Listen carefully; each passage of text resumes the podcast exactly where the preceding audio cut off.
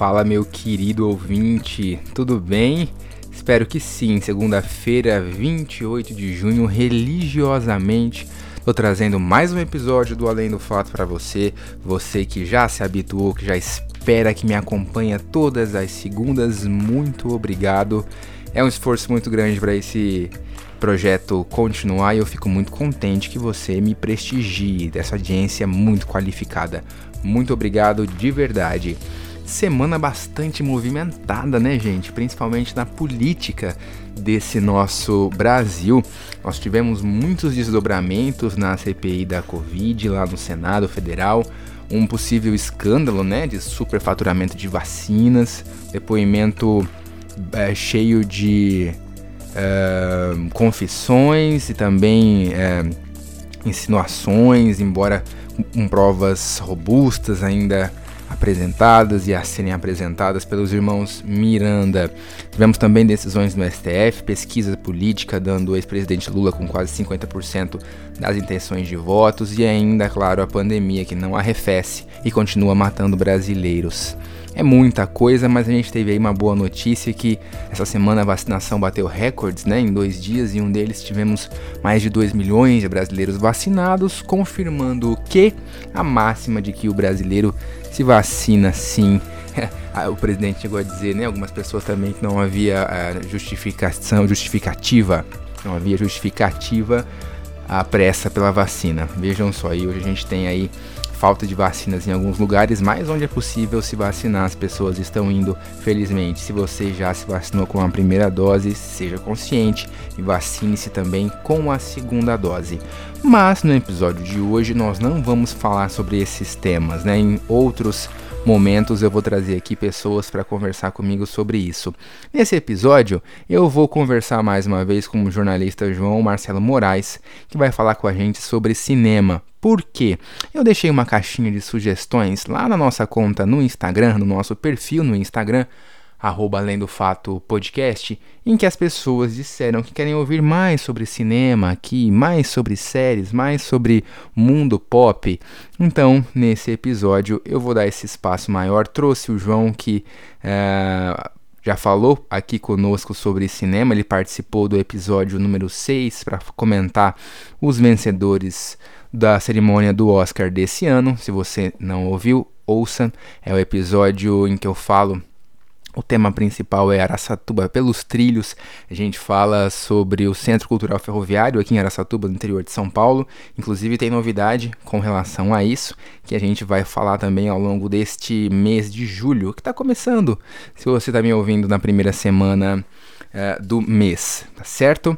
E ainda eu falo, faço um arremate aqui sobre o HBO, o HBO Max, que é a estreia da semana no mundo dos streamings, e vai ter série da semana também. Vamos falar sobre Modern Family, tá certo? Então, fica comigo que o episódio de hoje tá só começando.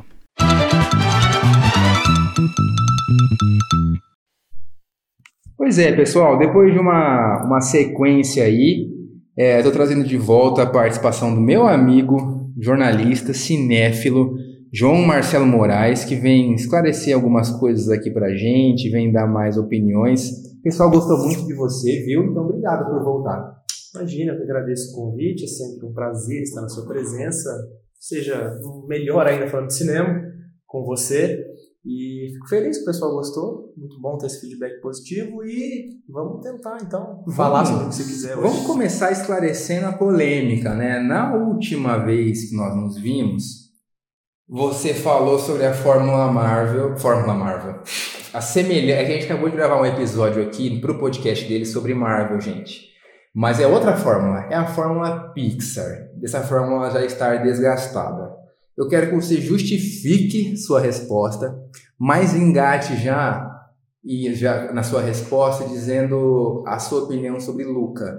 Luca é a animação mais recente da, da Pixar, tem sido muito elogiada pela crítica e eu quero saber a sua opinião. Certo, então, fazendo um paralelo rápido, você citou a Fórmula Marvel, né, também famigerada, elas estão no mesmo, no mesmo estado ali, né, que é o estado de saturação. O que é isso? É, é aquela velha máxima de quando você vai. Se você gosta de comer muito, eu gosto muito de comer sushi. Se eu for comer sushi todos os dias da minha vida, vai chegar um momento que o sushi, por melhor que ele seja, por mais que eu goste, vai enjoar. Certo? Não desce mais. Exatamente. Descer até desce, porque ele é bem feito, ele é uma comida que eu gosto. Hum, mas bom, não desce com o mesmo sabor, é, sabor é, eu não vou com a mesma o mesmo tesão de comer o sushi. E os filmes da Pixar são a mesma coisa. Então, por exemplo, eu acho que a, essa guinada começou lá em 99 com, com Toy Story, 95 com Toy Story, o primeiro Toy Story. Que o que é a Fórmula Pixar? Para quem não conhece, eu citei da outra vez, o que é? Ela é, ela segue um padrãozinho muito simples de narrativa, que é um personagem ou muito pequeno, ou muito frágil, ou incerto de si mesmo, das coisas, que tem que atravessar um território, ou um ambiente, ou um, um local muito ameaçador para chegar do outro lado e fazer alguma coisa. ao infinito e além.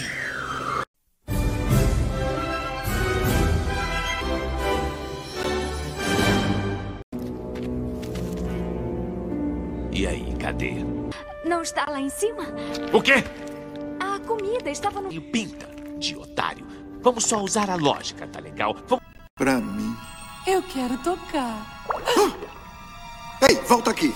Volta já que eu vou te pegar. Olha que eu te pego. Eu vou te pegar. E vou nadar por aí com você. Eu vou te pegar. Vou ser seu camarada. A felicidade passou. Fazer cobrir a jornada de herói dele. Exatamente. Então, esse Toy Story o quê? É um brinquedo que ele tem que andar 12 quarteirões para salvar outro brinquedo. Uh, divertidamente. É uma emoção que é minúscula, que ela dentro do corpo, que ela tem que andar o corpo inteiro para buscar uma memória. Uhum. Um sentimento. Vida de insetos. Vida de insetos é a mesma coisa. Viva a vida é uma festa é a mesma coisa. Então é o mesmo formato, a mesma fórmula universos diferentes. Passando mensagens diferentes, podemos dizer? Porque assim. Sim. Uma vez é com luto, outra vez é com a existência. Outra é com amizade. Sim, sim. sim. A mensagem é, a Pixar é, tem esse, esse, essa, essa mística que a animação é desenho, né? Falam nem animação, é desenho. É para o público infantil. E não é necessariamente. Né? O público infantil se familiariza mais por conta do visual. A estética é mais agradável. Porém, pode ser, é o que a gente estava discutindo agora há pouco no meu podcast, que o filme pode fazer pensar com qualquer estética, qualquer visual. E a Pixar também faz muito bem isso com determinadas temáticas. Você citou aí o luto, né, que é de viva, a vida é uma festa. Tem a questão das controlar e entender e controlar suas emoções. E a questão de liberdade e identidade, que é do filme que você citou, né, no Exatamente. lançamento novo. Estaria a Pixar querendo fazer as pessoas... É porque é assim também, né? A gente está vivendo um momento de um, um, conservadorismo exacerbado, igual eu falei semana passada com a Mônica aqui no episódio sobre pobreza menstrual. Alguns tem, algumas palavras estão ficando proibidas, como a palavra menstruação, virou tabu. É mesmo? Quando você fala identidade, as pessoas já atrelam a algo com gênero. Mas não é só isso. Então, se você é um roqueiro, se você é um geek, como a gente estava falando, se você é um, é um homem que gosta de cozinhar, você tem a sua identidade. E, e, a, e, a, identidade pode estar sendo defendida pela Pixar na, na nova animação. Sim, essa questão que você disse é, de identidade, porque vamos aos os exemplos que você usou. É, ser geek. Hoje é cool ser geek, é legal. Um dia, uma época, não era. Você era, sofria bullying na escola. E foi o que você disse, a questão da identidade hoje é automaticamente voltada para a questão do gênero. Por quê? a gente vive uma sociedade extremamente preconceituosa. Então, é tudo um reflexo do seu tempo. Uhum. Então é isso. Então, na questão do Luca, é, ele é um filme, para quem não sabe, sinopse rápida. Isso. Ele Boa. é um monstro marinho. Ser rápido. Não. Você está sendo menos pragmático. Estamos com tempo. Tá. Ele é um monstro marinho que vive, tem a sua. Os monstros marinhos têm dinâmicas iguais às dos seres humanos. Então eles vivem embaixo da água, mas eles têm ali uma questão muito parecida com as dos humanos, de família, de trabalho, de subsistência. Viu? Tudo aqui em cima é incrível. Andar, o ar, as nuvens, o céu, o sol. Uou, não olha direto, doido. Tô zoando. Quero ver você olhar direto. Ai, você já foi na Vila dos Humanos? Já. E o nosso protagonista, que é o Luca, que ele é um menino ali muito disciplinado, muito bonzinho, que vive numa família que tem a mitologia de que os humanos são monstros, que os humanos caçam monstros marinhos porque os humanos, se uma, uma acha que a outra espécie é ameaçadora, Sim, o mesmo sim. acontece. Então os humanos têm essa questão de ah, caçar monstros marinhos. Ele mora lá numa cidade de Porto Rosso, que é uma cidade costeira da Itália, que caça monstros marinhos. Ele mora ali, do, ali na Enseada, ah, na, na costa, né? Isso. E beleza. E o Luca tem essa, ele tem uma avó que narra experiências que ela viveu no mundo dos humanos e vai instigando o garoto a querer conhecer esse, esse desconhecido. Sim. Tudo que é proibido é, me- é mais legal. Exatamente. Ah, então é é essa, essa questão, o filme abre dessa forma e aí ele vai se aproximando, porque vai vão naufragando objetos, por exemplo, uma vitrola, cartas de baralho, ele vai se apegando à superfície. A partir do momento que ele conhece o Alberto, que é o outro monstro marinho, mas ele já tem mais uma familiaridade, ele mora na superfície, e aí ele começa a ir para a superfície. E a questão da identidade é essa. A- tem até uma. A gente estava até conversando sobre esse- essa cena em questão, que é quase metalinguística. É. Né? A questão dele ser puxado para fora da água. Que o público LGBTQIA+, é, fez automaticamente, atrelou, uma, men- fez a menção dele ser puxado do armário, por exemplo. É, não, né? eu já, eu já discordo disso. Eu acho que a, a Pixar não, é, não, tá, não tá tão ousada assim. Né? Tem, assim, margem para interpretação, mas tem muito mais margem para interpretação de que apenas uma amizade inocente de dois amigos. Uhum.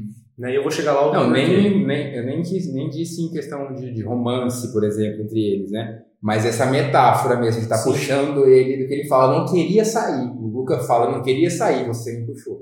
Ah, mas é aquela questão do sair da sua zona de conforto, né? Sim, pode Ninguém também. quer é a sair. interpretação.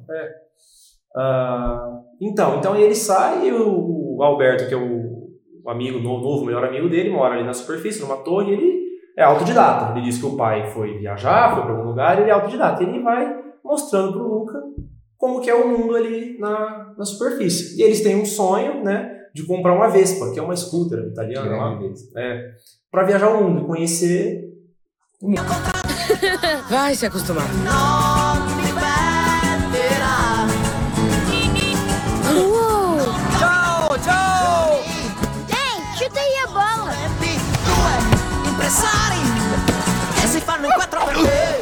Alguém teve sorte hoje. se ali já é muito bacana, ele tem que conhecer o mundo todo. Imagina tantas coisas bacanas que tem ao redor do planeta. E a mãe dele, eventualmente, por óbvio, a gente tem que ter uma problemática, descobre que quer mandar ele para as profundezas, morar com o tio dele lá, que é interpretado pelo Sacha Baron Cohen, da dublagem, que faz o Borat, um peixe. Ah, não, mas ele faz a voz igual a do Borat, só que um peixe. Ah, e aí ele foge, ele dá, ele fala, não, não vou, e foge com o menino para a cidade de Porto Rosso.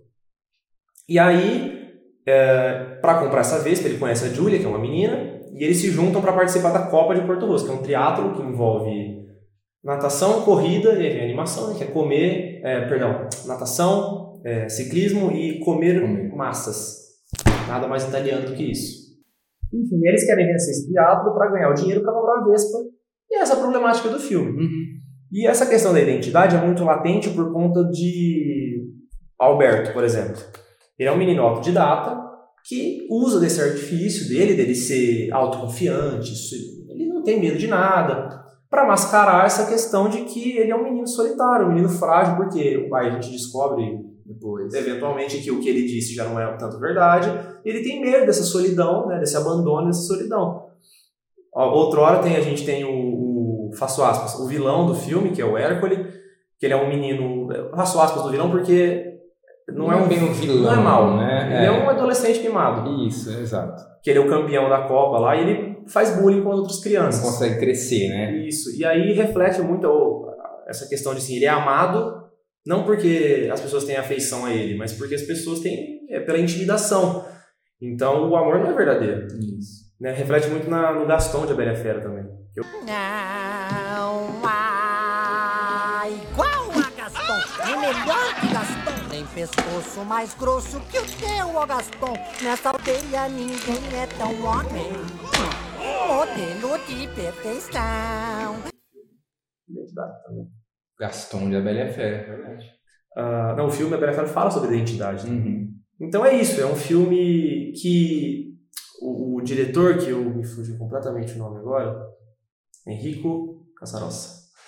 É, ele já foi indicado ao Oscar pelo, pelo Curta Lua em 2011.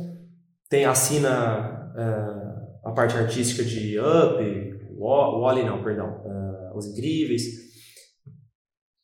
Ele foge da fórmula, não, não por completo, porque é essa questão, é um personagem frágil, que está num ambiente ameaçador, porque a cidade caça monstros marinhos, Uhum. e ele tem que ganhar o triatlo para poder comprar a Vespa. Aquele diálogo no final, né? A gente conversou isso, eu falei quando o Luca vai para a escola, né? Porque a, avó, a avó dele olha para ele com os amigos ter, terráqueos, terrestres deles, terrestres, e aí, de novo. Aquele diálogo final que o Luca tá indo para a escola com os amigos terrestres, a avó dele olha e a mãe fala, ah, ele vai ter muita dificuldade para ser quem ele é, né? Mas aí a avó fala, não, mas ele vai conseguir encontrar pessoas que vão gostar dele da forma que ele é, né? Grosso modo é assim. Algumas pessoas fizeram um paralelo com X-Men, por exemplo, né? Que é muito famoso nos quadrinhos por... por... Questão da aceitação. Exato, a questão né, da aceitação e tal. Então também seria talvez a Pixar querendo preencher esse vazio, porque faz muito tempo que a gente não tem filmes dos, dos É. X-Men, né? Mas de todo modo, você acha que é um filme que vai pro Oscar? Vai, Acho difícil porque tá muito longe, né? tá? Tá bem longe.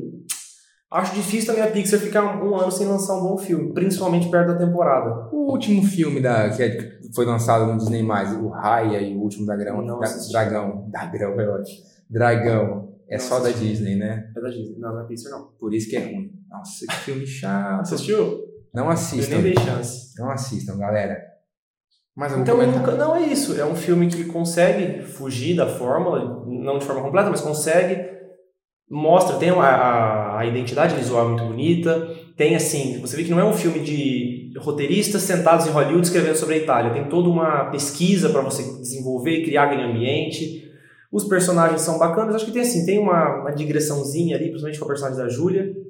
Porque a amizade principal era do Alberto e do Luca, mas tem uma digressãozinha, mas não interfere tanto. E essa questão da liberdade, né, que para mim é personi- personificada na questão da Vespa, você ter, quer buscar essa liberdade, né? Então você fa- faz de tudo para tê-la. Quer vencer lá a competição para conseguir a Vespa. E a questão da identidade, que ele é um menino que não se encontra nem na água, nem na terra, que quer Ele se- vai- se descobrir. Né? Então, no final do filme ele vai atrás, né? De se descobrir. Exatamente. Bacana. Eu vou aproveitar então que você está aqui e soube que você já assistiu para falar sobre Lugar Silencioso 2, Um Lugar Silencioso 2. Filme que está para estrear, tá chegando aqui em Araçatuba, se você está me ouvindo aqui na cidade. João já viu Um Lugar Silencioso 2 que estava pronto, lembra? Antes dessa pandemora, como diz a Thalita, beijo Thalita, começar no ano passado. O que você achou do filme? Gostei bastante. Como toda sequência, ou quase todas, não é melhor que o primeiro. Uhum. Mas é um filme muito bom. Por quê? Usa, consegue usar do artifício do silêncio muito bem e ele revisita, ele abre muito bem com uma, ele revisita quase que metalinguisticamente falando a primeira sequência de abertura do Um Lugar Silencioso, o primeiro filme, né? Então o Krasinski, o John Krasinski, que é o diretor, ele se lá eram eles entram no mercadinho para poder pegar suprimentos em meio àquela aquele mundo pós-apocalíptico. Aqui é um mercado extremamente barulhento. Né? Então você ouve passos, você ouve o plástico da sacola, você ouve a televisão de fundo. E é uma metalinguagem bem bacana. Então ele tem. Essa primeira sequência toda eu gosto, eu acho muito bem feita, da, da questão do ponto de vista técnico. Só que, primeiro, se você viu o primeiro filme, é bom, porque é uma sequência muito pacífica, mas você sabe o que vai acontecer. Então, a qualquer momento Ah, pode acontecer alguma coisa. dá aquela quebra, você E fica esse, tenso. é, esse senso de urgência fica muito forte. Só que você não aprende. O que eu gostei do primeiro filme é que assim, tem monstros, mas ele, ele não, não tá interessado em te explicar o que são os monstros. Os monstros, se você fizer barulho, eles te matam. Ponto. De onde eles vieram? O que eles são? Não me interessa. Eles estão aqui, eles te você fazer barulho. E nesse filme, ele fica nesse meio termo. de eu expli eu quero explicar, mas não- eu não tenho muito o que explicar. Essa primeira sequência é isso. É mais um fanservice do que uma do que uma necessidade de existir esse começo. É satisfatório, como todo fanservice, mas do ponto de vista narrativo, para mim, é, dá pra se dispensar. Nesse segundo filme eles explicam de onde vêm os monstros. É alienígena. Ele acaba. Alienígena, né? Surgiu. Tá. Caiu um Caiu meteoro um na. Terra e só não explica como que. Porque do momento que eles caem na Terra e, e o mundo acaba, são três meses. Né? O, o filme começa no dia 89. Não explica como, se. Aí o filme conta que o- os monstros não sabem nadar. Como que eles chegaram em todos os territórios do planeta? Não explica, sabe? Então é essa a questão. Assim, quando você quer explicar e não tem o que explicar, você vai gerando o que chama os furos narrativos. Furo total. Eles têm uma. Você falando do som, né? Me lembrou o som do silêncio. Eles têm um trabalho parecido, então, de sonoplastia ali, de colocar enquanto o som está então em destaque, então ele, vai no detalhe. Sim, né? é. Como não podia ser diferente, né? O trabalho, tanto de edição quanto de mixagem, é muito, muito assertivo. Ah, tanto na questão quando tem que ter barulho, quanto na questão quando tem que ter silêncio. Então, o barulho, por menor que ele seja, ele é muito alto e o silêncio ele é sufocante, né? O que mais que eu gostei do filme? Gosto do personagem do Killian Murphy e por quê? Se no primeiro filme a mensagem era o sacrifício familiar, o que a gente sabe, é, o que a gente está disposto a abrir mão para salvar a nossa família. Tem até uma cena que isso fica muito forte entre o Krasinski e a Emily Blunt. Esse filme é o que você está disposto a abrir mão para ajudar o outro, que é né, ecoa no personagem do Killian Murphy, que é isso, ele era um cara que perdeu tudo, estava ali num lugar seguro, que vê cai nas mãos dele que ele tem que ajudar aquela família. E aí ele vai colocar a segurança dele em, em xeque para poder ajudar aquele pessoal. E aí o filme se desenrola a partir dessa problemática. É aí que o filme vai. Bom, maravilha. Eu acho que nessa seca ainda que a gente está vivendo, né, de Hollywood, esse filme vai ser uma boa opção. Ah, sim, principalmente quem assistiu primeiro. É uma boa, é uma boa pedida. Nosso eterno Jim Halpert vai entregar um bom projeto, né? Sim. É, manteve né, por trás das câmeras. Ele ficou que foi ótimo, né? Porque quando troca o diretor geralmente é uma bomba. Mas é um filme que não precisava existir. Mas que bom que existe. De- de- também né, o, o estúdio precisa de um dinheirinho. Ah, é bom. Me fala uma coisa, então, pessoal, Um Lugar Silencioso 2, preciso verificar se eles vão, se ele vai estrear em algum streaming, né? Ou ele tá direto só apenas nos cinemas. Então, aqui na nossa cidade, Araçatuba, para quem nos ouve daqui, eu não sei por que raios não estreou, porque ele é do dia 10 de junho. Né? Eu né, sou ansioso, achei um link turco na internet e consegui assistir. Eu não Mas, faço isso em casa. mas Vai estar aqui- disponível de alguma Não, maneira. eventualmente streaming, Chega. né? Streaming, chega. Deixa eu aproveitar então que você está aqui. Da última vez que a gente conversou, recebi uma mensagem engraçada pela, pelas redes sociais, é, porque a gente falou sobre o Oscar, né? E teve a vitória de Noma, Nomadland, ou Nomadland, depende da sua pronúncia. A pessoa está acostumada, então tem- existe essa diferenciação, né, entre filmes que são mais populares, filme pipoca e tal, e aí a pessoa colocou na cabeça, não, quero assistir um filme iraniano, quero assistir um filme francês, ou então eu quero assistir um filme americano, mas um filme que me faça pensar, eu quero assistir um filme diferente, eu quero assistir um filme em preto e branco, que terá acontecido a Baby Jane, assista, que terá acontecido a Baby Jane. Whatever happened to baby Jane? She could dance, she could sing, make the biggest theater arrange, to do most anything.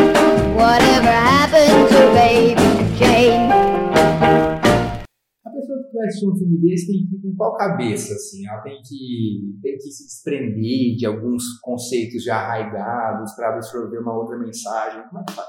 Eu acredito que é assim. Primeira coisa, tem que parar com esse negócio de filme, aspas, filme de Oscar é chato. Filme de Porque Oscar. não é chato. Ele só é uma coisa, generalizando, mais artística. O que, que- o que isso quer dizer?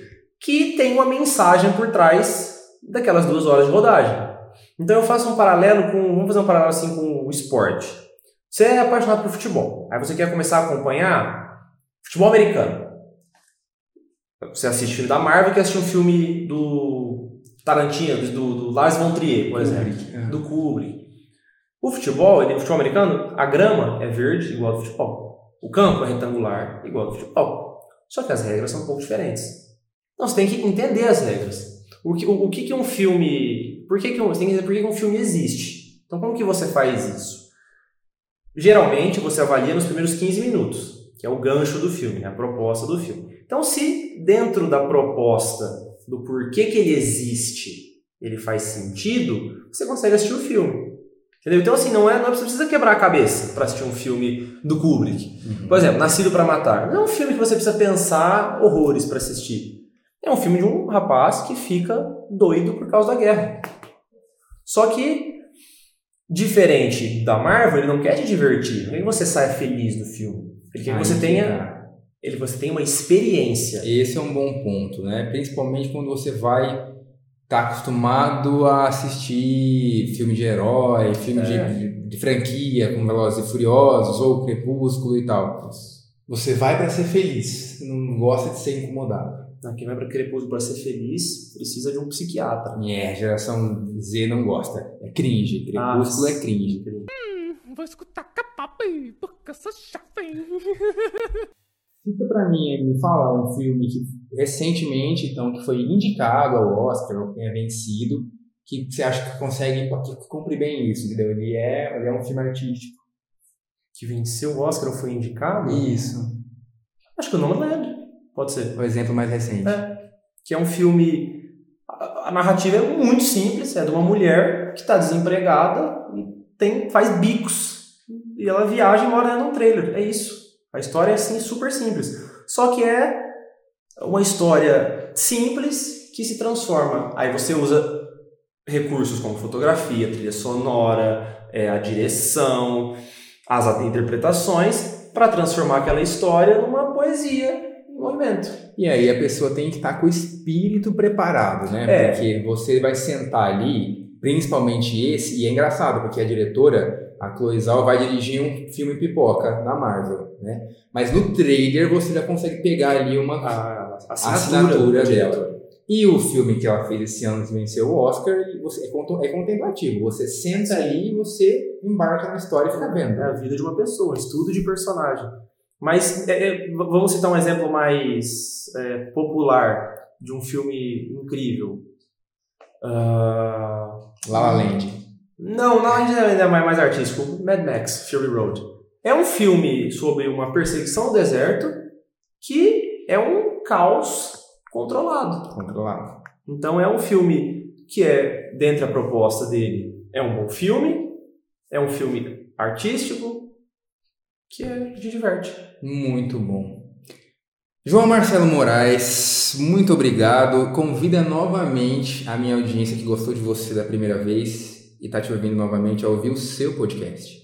Certo? Quem quiser, tiver interesse, meu podcast Curadoria Pop, que eu apresento eu e mais o meu amigo Walter. Essa semana, quem tiver curiosidade e assistir todas as segundas, eu e o Guilherme. Fizemos um crossover, ficou É. muito bom, gostei demais de ter A participado. química é boa, né? A química funciona. É, mas a gente funciona, a gente deveria investir mais nisso. Então, acho que dá pra fazer até um paralelo com a pergunta que você fez, né? A gente vai falar sobre Marvel. Então, Exato. aqui sobre filmes de Oscar, lá sobre filmes pipoca. Você vai conseguir complementar a sua lista, viu? É. Se você estiver me ouvindo e querendo assistir, saber mais sobre cinema. Toda segunda no Toda Spotify. segunda, É, É isso isso. Obrigado, João. eu que agradeço. E amanhã, terça-feira, se você estiver me ouvindo na segunda, dia 29 de junho, chega ao Brasil oficialmente o HBO Max ou HBO Max. Vamos chegar a um acordo quanto à pronúncia. É a plataforma de streaming da Warner Media. Eu já falei aqui sobre ela. Vai ter aí o maior catálogo de conteúdo próprio até aqui, com um acervo da Warner, HBO, Cartoon Network, vários filmes clássicos, como o que terá acontecido a Baby Jane, Laranja Mecânica, sem contar aí. Nossa, é uma infinidade, gente. Eu vou falar novamente sobre isso assim que eles permitirem o acesso total ao streaming, né? Porque até agora a gente ainda não sabe como vai ser o processo de assinatura. Já temos os valores, mas ainda não foi aberto para efetivamente os clientes assinarem. Eu vou fazer esse esforço para trazer uma boa análise aqui para vocês. Só que a chegada de mais um serviço de streaming reacendeu aquela dúvida: será que as pessoas vão continuar pagando até qual que é o tamanho desse mercado, né? É, uma reportagem do jornal Estado de São Paulo mostrou que só no último ano desembarcaram no mercado de plataformas Disney+, Paramount+, Belas Artes à la carte, Reserva Imovision e Supple Mungo Plus, que já se juntaram às tradicionais Netflix, Prime Video, Apple TV+, Starz Play, Mubi, Telecine e Globoplay. Em agosto, a Disney vai lançar ainda o Star agosto desse ano, com conteúdo mais adulto do que o Disney. E em setembro chega o Discovery. Para os especialistas, não será possível que o mercado absorva tantas opções e já é previsto um movimento de fusão nos próximos anos. Nos Estados Unidos, o HBO Max deve se unir ao Discovery+, assim como no Brasil já existe uma parceria entre o Globoplay e o Disney+. Eu particularmente acredito que o movimento vai ser semelhante ao que aconteceu na TV a cabo no início dos anos 2000, 2010, onde nós tínhamos muitos players no mercado, muitas operadoras, e hoje nós temos três ou quatro que condensam tudo. Atualmente tudo é muito novo, é novidade mas eu acredito que no futuro apenas alguns desses poderosos streamings vão continuar. Daí a necessidade de parcerias, como a gente já observa. Porque pensa, como é que você vai pagar por mês 20 reais em média, 26, 28 reais de 3, 4 serviços de streaming? Fica pesado, principalmente no contexto de recuperação pós-pandêmica. Eu, por exemplo, cancelei minha assinatura da Netflix, não dá para pagar tudo, e essa vai ser a, a, maior reflexão dos consumidores, com certeza.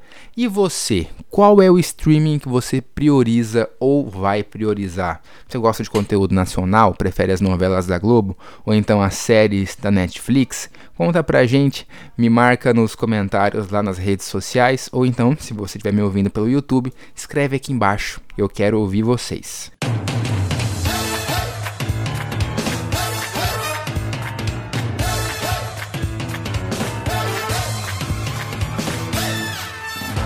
E a série de hoje, para encerrar esse episódio mais soft do Além do Fato, é uma comédia, seguindo na, nessa toada de falar sobre sitcoms, curtinhas até 20 minutos, trouxe para vocês um sucesso, Modern Family. Por que, que você vive se entalando assim? Achei que dessa vez eu conseguiria sair. Eu tô dizendo, ele precisa ir a um especialista. Ai, ai. Pronto, tá livre. Excalibur. Uma pessoa vem aqui hoje, tá? Quem? Você não conhece ele. É homem? Homem? Uh, ah, um menino. Você vai beijá-lo? Família Moderna, em português, teve sua última temporada exibida no ano passado. Depois de 11 temporadas ao todo, tendo o primeiro episódio ido ao ar em 2009. Modern Family já tem aí o primeiro mérito, que é a longevidade com praticamente o mesmo elenco desde o início. A série é uma sitcom, o gênero que nós já falamos por aqui, igual a Friends, One Day at a Time, e foi concebida em formato de documentário, onde os personagens falam para uma câmera, né? eles contam, comentam a, ro a rotina para uma câmera. Modern Family foi homenageada em WandaVision esse ano pela Disney, assim como The Office, as duas foram homenageadas no mesmo episódio. A história gira em torno de uma família com o patriarca Jay Pritchard, ele que é um, um homem já na terceira idade, rico, e se casa com uma mulher mais jovem, uma mulher latina, a Glória, interpretada gloriosamente pela Sofia Vergara. Jay tem dois filhos, um dele, o Mitchell, é gay, casado com outro homem, e os dois adotam uma menina vietnamita. A filha do, do Jay, a Claire, Claire Dunphy, casada com o grande Phil Dunphy. E os dois têm três filhos, Hayley, Alex e o Luke. Aí depende se você assiste com áudio original ou dublado, né? Mas a estrutura é essa. E aí a série vai se desenvolvendo, né? O Phil é com certeza um dos, um dos destaques do elenco ao lado da Glória, como eu falei, interpretada pela atriz Sofia Vergara. The time has come when they must part ways. Based on that Summer in Paris story, you can be kind of a sensitive, even perfumey type Os dois com humores, com tipos de humor completamente diferentes, Mérito, claro, dos roteiristas, mas também dos atores que emprestam seus trejeitos para os personagens. O Phil parece ser um pai um pouco desleixado, um pouco desligadão, mas ele mostra que não, que faz tudo pela família, que o diálogo, né, que é imprescindível uma linha aberta de diálogo entre os membros é, da família, porque você, eles colocam isso, você não pode ter medo de falar sobre qualquer assunto, né? Um, com seu pai ou com a sua mãe.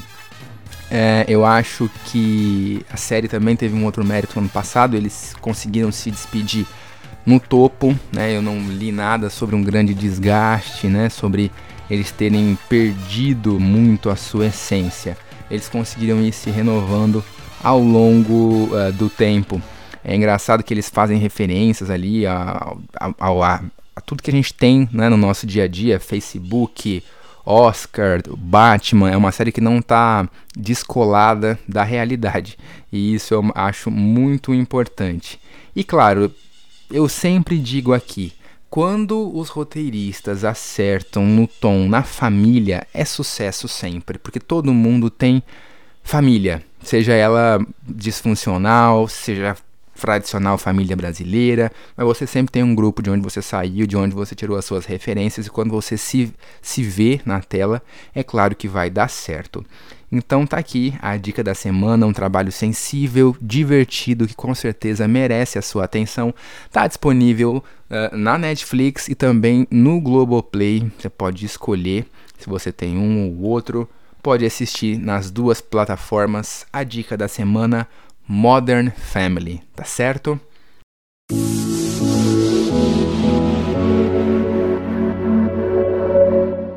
E vamos encerrar o episódio de hoje. Depois eu quero saber a opinião de vocês, né? Se vocês gostaram de, dessa edição um pouco mais, mais soft, né? Com um assunto um pouco mais tranquilo. Se você for assistir né, ao episódio, eu esqueci de falar de Modern Family, nos marque nas redes sociais, que é sempre importante ter esse feedback. Tá certo, galera? E você já sabe, não se esqueça de seguir a gente no Spotify e no Amazon Music, se inscrever no Google Podcasts, Apple Podcasts e favoritar no Deezer. Dessa forma, você vai ser avisado sempre que eu postar um novo episódio. Tá no YouTube? Deixa o like, clica no sininho e se inscreve no canal para o YouTube mostrar que esse conteúdo é relevante. É ou não é, pessoal? Me siga no Twitter, arroba Guilherme Leal, tudo junto e com dois M's. E você já sabe que o Além do Fato é produzido, apresentado e editado por mim, Guilherme Leal, para vocês. Se você estiver me ouvindo na segunda-feira, confira, confira também o podcast do João Marcelo, o Curadoria Pop. Essa semana eu fiz uma participação o companheiro dele, o Walter, infelizmente foi acometido pela Covid-19, mas eu participei, nós fizemos um top 10 filmes da Marvel. É, ficou bastante interessante, viu? É uma opção para você. Muito obrigado pela preferência aqui no Além do Fato, pela sua companhia, pelo hábito de me ouvir. E a gente se ouve na próxima segunda. Até lá!